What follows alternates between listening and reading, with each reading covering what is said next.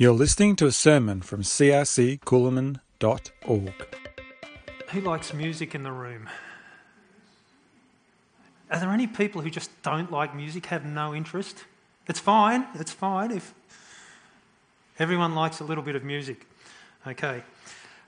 I, I like a few different sort, sorts of mu- music, different types of music. That's kind of okay with me, but uh, I've got to say, there are some sorts of music I don't really like that much. And your version of the sorts of music you like might be completely different to mine. Is that right? And when we hear some music or we look at an instrument, we imagine what kind of person might enjoy that music or who might play it, how they might dress, maybe even what sort of car they might drive. I'm going to show you a couple of pictures just to see if some of these things can make connections in your own minds.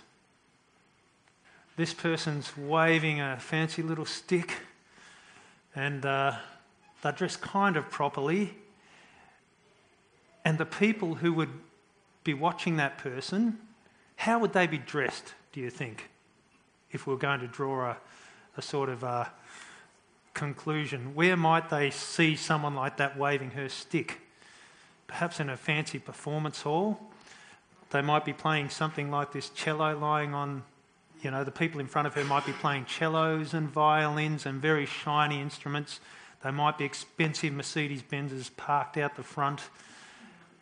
Completely. There's a bit of a musical thread is going to run through this uh, whole message today throw some other things at you. Here's a bit of a different one, isn't it? 2, 4, 6, 8, 10. Is that 11 strings, Ed? Ed plays a stringed instrument. He's fairly handy. Where would one of those instruments come from, Ed? Mm, maybe, maybe not. Adita, where, where would something like this be played? A Nambour in, in Iraq. Okay, so we have no person visible, but someone can say, oh, this belongs to that country. Now, if I show you this instrument, what country might we associate with that instrument? India. What's the instrument? A sitar. It's got a very distinctive um, sound to it. If we are listening to the radio, if we're watching a movie and music from a sitar, sitar comes along, we know it's telling us, oh, think of India, think of India. And last of all, we've got a ute loaded with hay.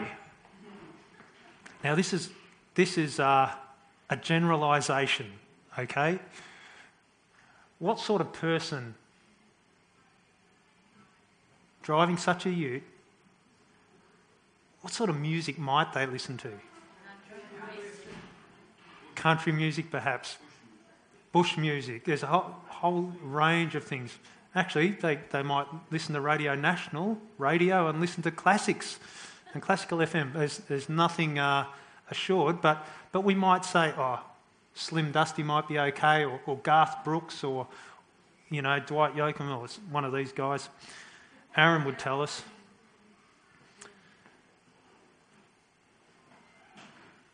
Why am I talking about that anyway?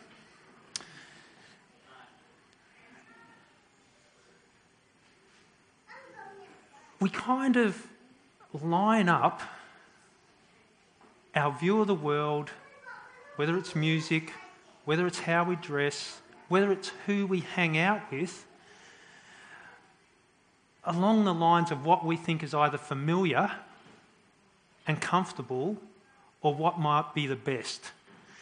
Now, there's been no coordination, no communication, I should say, about uh, one of the announcements and the fact that one of the you know, uh, groups is looking at Colossians. But we're going to look at Colossians today, so that's a nice, nice tidy connection. And one key verse before I read a string of verses is from Colossians 3 and verse 11. It says, Here, it's talking about believers. It's talking about the church. Here, there is no Gentile or Jew, circumcised or uncircumcised, barbarian, Scythian or Scythian, depending on your pronunciation and which school you went to, just to show there's different types of people, slave or free, but Christ is all and is in all. So it's a little bit about the fact that in this world, we constantly look around and we see all sorts of differences. This group of people is not like that group of people. We're not like them. We like this, they don't like that. That's a little bit what the world looks like. Is that right? Fair to say? We have different languages. We have different governments and ways of government governing people. All these differences. But in Colossians, a guy called Paul is writing a letter to a group of people, and it's a bit like that verse I read, where he's writing to a group of people, and all these different backgrounds and different people are in the one place together. And so there may have been slaves and free that are part of this church.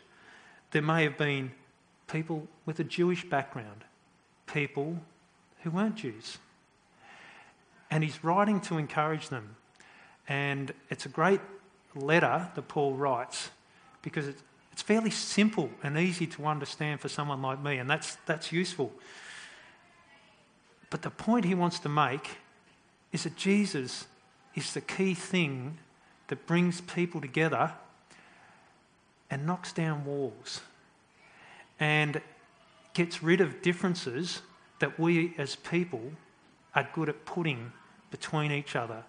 What we put up as walls, Jesus comes along and, and just flattens and says, Hey, you're all the same in my sight. And because you're all the same in my sight, because I'm in you all, here's how you can relate together as one. So I'm going to read Colossians 3, verses 9 to 15. I've got it on a piece of paper, mate. It's the first piece of paper. It'll come up here in a moment. Colossians 3, 9 to 15.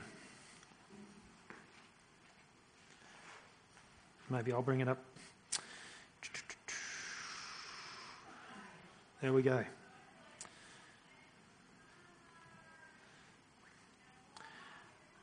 It says, Don't lie to each other, since you have taken off your old self with its practices and have put on the new self, which is being renewed in knowledge in the image of its creator.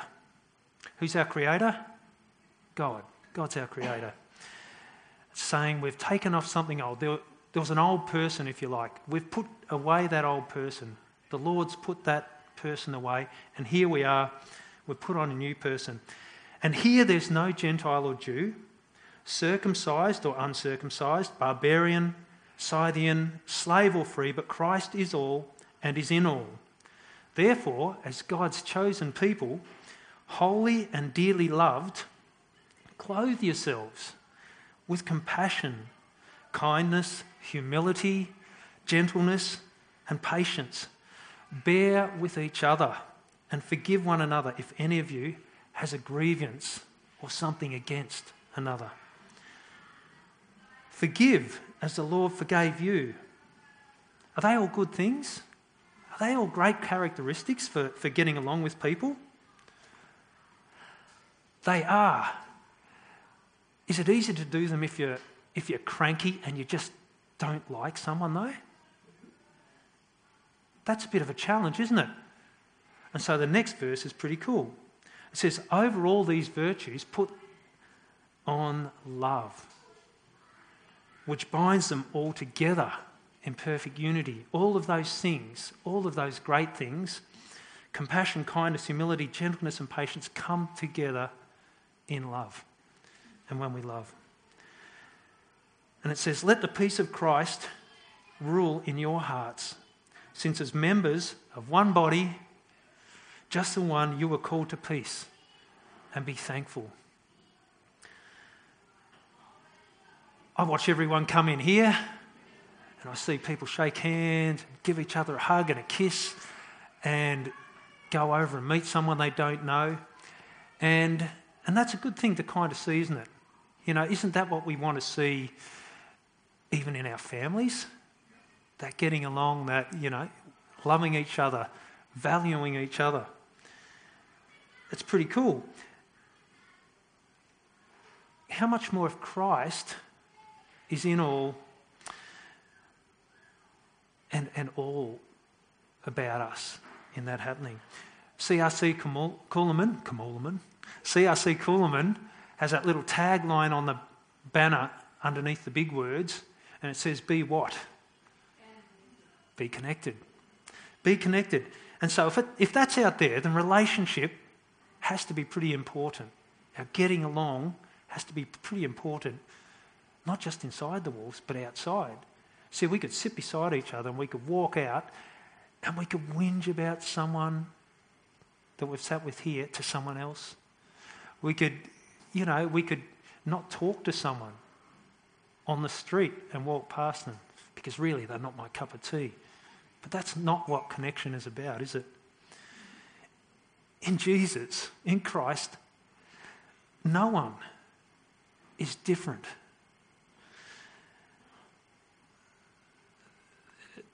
There are people who go into schools and uh, out of our school care in the room here, I know, and and so I like to, you know, going into preschools, I like to talk about the kids there as well. And I might have mentioned half of this little story before.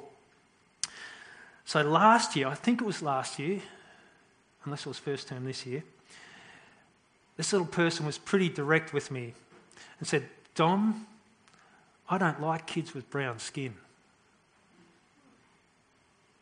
and you probe a little more because you've met his parents, you think, oh, I don't think they'd really like hearing those words come out of his mouth.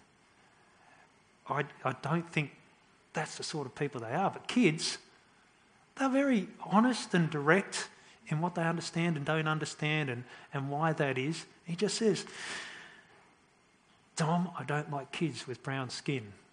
We had some sort of conversation about it. And uh, you think, oh, okay, well, that's interesting because we, within this wider group of kids in your preschool, you know, perhaps this is the only place that you meet kids who have skin darker than yours. So that's cool. That's last year or maybe first term this year. But we know where he stands, don't we? Cut and dried, I don't like kids with brown skin. Well, I'm not a kid. But this year, same boy comes up to me and says, Don, what country are you from? so I'm thinking, oh, is that to do with my skin or, you know, what's going on in his little mind? And we had another little conversation about it. But that's a kid.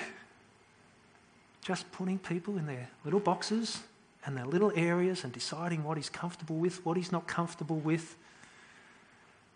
And if that's a kid at a very basic level, I wonder how it is with us as grown ups. If we were to wind Australia back to 1819, there'd be a very different bunch of groups in Australia, wouldn't there? Or maybe during the gold rush years. If we went back further than 1819, if we went back to 1750, well, you know, here'd be one group of people in the middle of a gold rush. Here's a whole bunch of different groups. You've got miners from all sorts of overseas countries. In the convict days, you've got people who wear chains and people who wear uniforms. All different. To go to that key verse about what there isn't in Christ, Barbarian. What's a barbarian? Don't look at me knowingly. I've probably been called a barbarian before. But what's a barbarian? Historically, to go back to a barbarian, around Paul's time and just before, maybe just after, it kind of related to someone who maybe simply spoke a different language. Now, in our time, we probably think about a barbarian as being this scary, kind of uncouth, unwashed, dressed in animal furs villain who's going to come and attack your city or something like that. But back in those times, it's a different language.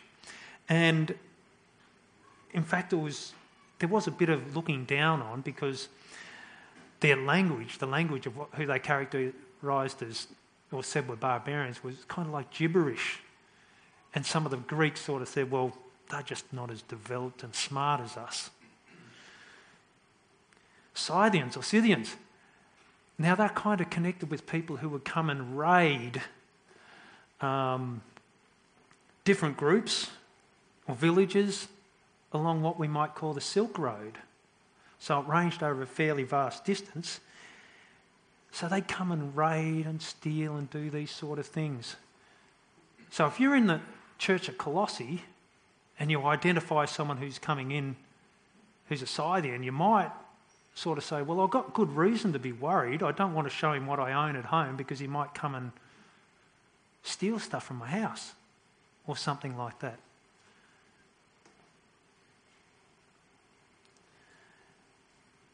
They mention in that letter um, slaves and free.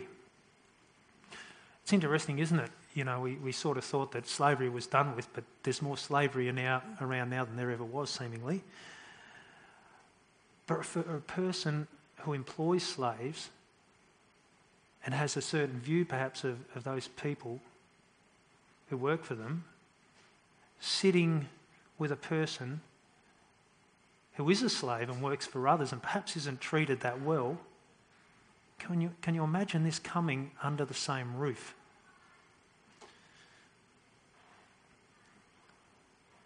And so, what does Jesus bring into the equation? Part of what Paul's writing in this letter is he's saying, hey, there's salvation, there's a whole new creation story that's happened and happening in the world. And it's not just about this nation being important over here or that culture over there. It's not just for the girls. It's not just for the boss or for the workers or the people who speak that language. Jesus doesn't show any favoritism. That's just not how he sees us. It's us who draw the lines and build the walls, remember? So, right through Jesus' ministry, when he's here walking around among people, he's healing people from different backgrounds like race, doesn't matter if you're female or male, he's going to heal you. You're going to get a touch. Social position and castes, accepted people and rejected people. He shares with all of them, he says, Here's what it's all about. I'm going to bring you all together. I'm going to bring you all together into one, as it was always intended to be. But we're going to do it new. So here's Jesus' prayer. He's just prayed for his friends or followers, the disciples, and he shifts from his followers to this broader world beyond that. So this is John 17 20 to 23. It says, My prayer is not for them, meaning the disciples or followers alone. I pray also for those who will believe in me through their message. So he knows his followers are going to go out and share the gospel, share the good news of what Jesus was about with the rest of the world. And he prays, we're part of that. He prays for those who are going to hear the message that all of them will be one. Father, just as you are in me and I am in you, may they also be in us, so that the world may believe that you have sent me. I've given them the glory that you gave me, that they may be one as we are one. I in them, meaning Jesus in us, and you in me, God in Jesus. How's this amazing thing? We know God as being three persons in one Father, Son, and Holy Spirit. And now he says, without us becoming God, yet God is in us and we're in him. Are we God? No. But yet he's in us and we're in him, as the Father and the Son are in each other. So I and them and you and me. So, why? So that they may be brought to complete unity. Then the world will know that you sent me and have loved them, even as you've loved me. I think we're kidding ourselves a bit if we think other people are the ones who have to change to be like us. Now, Cindy would desperately love me to love cooking, to have an interest in it. I'm a good washer upper. I'm a good washer upper. So, but she would be having a miserable life if our marriage was built around her success in converting me into loving cooking. It would be pointless. But there's conflict and there's tension that just we're used to seeing come up in the world all the time. So think back to the Jews.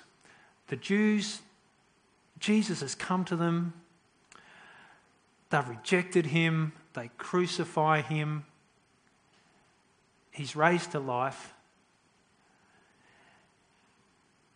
And then we have Pentecost. The Holy Spirit comes, the church is born. Who do you think the church is mostly made up of? Jews. It's mostly made up of Jews. There at its inception, the first people in the church are mainly Jews. And then we bump into tension. Then we bump into a bit of stretching and conflict, and mm, because Jews are feeling uncomfortable about the idea of people who aren't Jewish and don't have Jewish customs and Jewish ways of doing things they basically not feeling good about them coming into the church. They're not sure about this. Now, Jesus has already given the message that this is what is going to happen, but they don't do things our way, is what the Jews are saying to themselves. So, how did they deal with it? Well, there's Jerusalem, you know, the home of, of the church, where it begins where it starts. A whole bunch of Jewish people. Then we know the story of Paul. Paul's this very Jewish guy who hates the followers of Jesus, hounds them, rounds them up, jails them, does all these sort of things. He meets Jesus. He becomes a follower of Jesus. And he works out pretty quickly that Jesus is calling him to take the good news to all the people who aren't Jews. Now, he knows a lot about Jewishness, but he also knows a lot about who Jesus is and the love of Jesus, because Jesus has shown him great mercy and forgiveness according to the rotten things that he did to Jesus' friends. So Paul starts talking to all these non Jewish people who are called Gentiles. He goes back to Jerusalem, and the church in Jerusalem are hearing about this stuff he's doing with Gentile people. And he went back to the leaders. There were guys like James, the brother of Jesus, Peter. He meets with them and says, Here's what I'm doing. And you give the leaders of the church credit because James, Peter, and John, these key guys in the church, they shake hands with Paul and say, Hey, this is good. You're doing the right thing. Keep talking to the people who aren't Jews. Keep telling them about Jesus. This is how it's meant to be.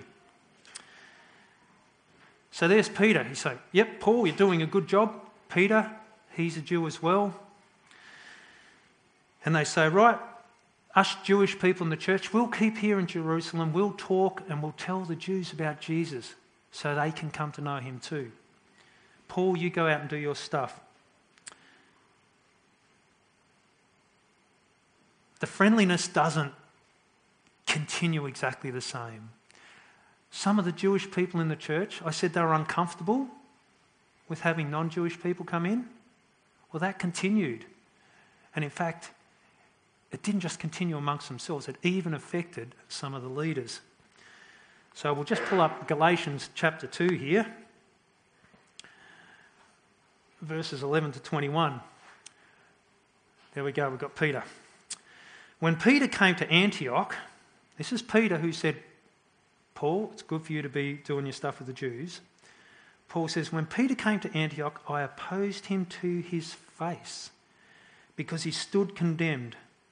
For before certain men came from James, he used to eat with the Gentiles. But when they arrived, he began to draw back and separate himself from the Gentiles because he was afraid of those who belonged to the circumcision group. The circumcision group, well, Jewish people said you've got to be circumcised to be part of the people of God. Gentiles, they're not doing circumcision, but are they the people of God? Absolutely. But here's this, this difference the Jews, with all their history, all the culture, all the rules that they were just so familiar with, said, they're not like us. They don't circumcise. Tell them they should be circumcised if they're going to be part of us. The other Jews joined Peter in his hypocrisy, so that by their hypocrisy, even Barnabas was led astray. When I saw that they were not acting in line with the truth of the gospel, I said to Peter in front of them all, You're a Jew, yet you live like a Gentile and not like a Jew. How is it then that you force Gentiles to follow Jewish customs? We who are Jews by birth and not sinful Gentiles know that a person is not justified by the works of the law or following the rules, but by faith in Jesus Christ. It's about believing in Jesus. It's not about how good you can do stuff, whether you're circumcised or not. So we too have put our faith in Christ Jesus that we may be justified by faith in Christ and not by the works of the law, not by the rules. Because by the works of the law, no one will be justified. You can't keep enough rules to get right with God. Paul's making it pretty clear there aren't any divisions, no walls in Christ Jesus. In Him, how, how many make up this people? One. There's one people. So Paul gets around, he's taking this good news to the rest of the world. And they start to sit up and pay attention. And why do they do that? Because the followers of Jesus, well, the believers' love for each other and their service and care and love for people of all backgrounds got noticed. It was unavoidable because it was totally different to the way that the world lived. And they're asking themselves, who are these people who refuse to fight and go into wars and give up what they have to help others who don't have what they need? They care for the sick and strangers and even foreigners. They noticed to the extent that even the Roman Empire started to copy some of the stuff that was happening in the church. That's the origin of hospitals and accommodation places for people without homes.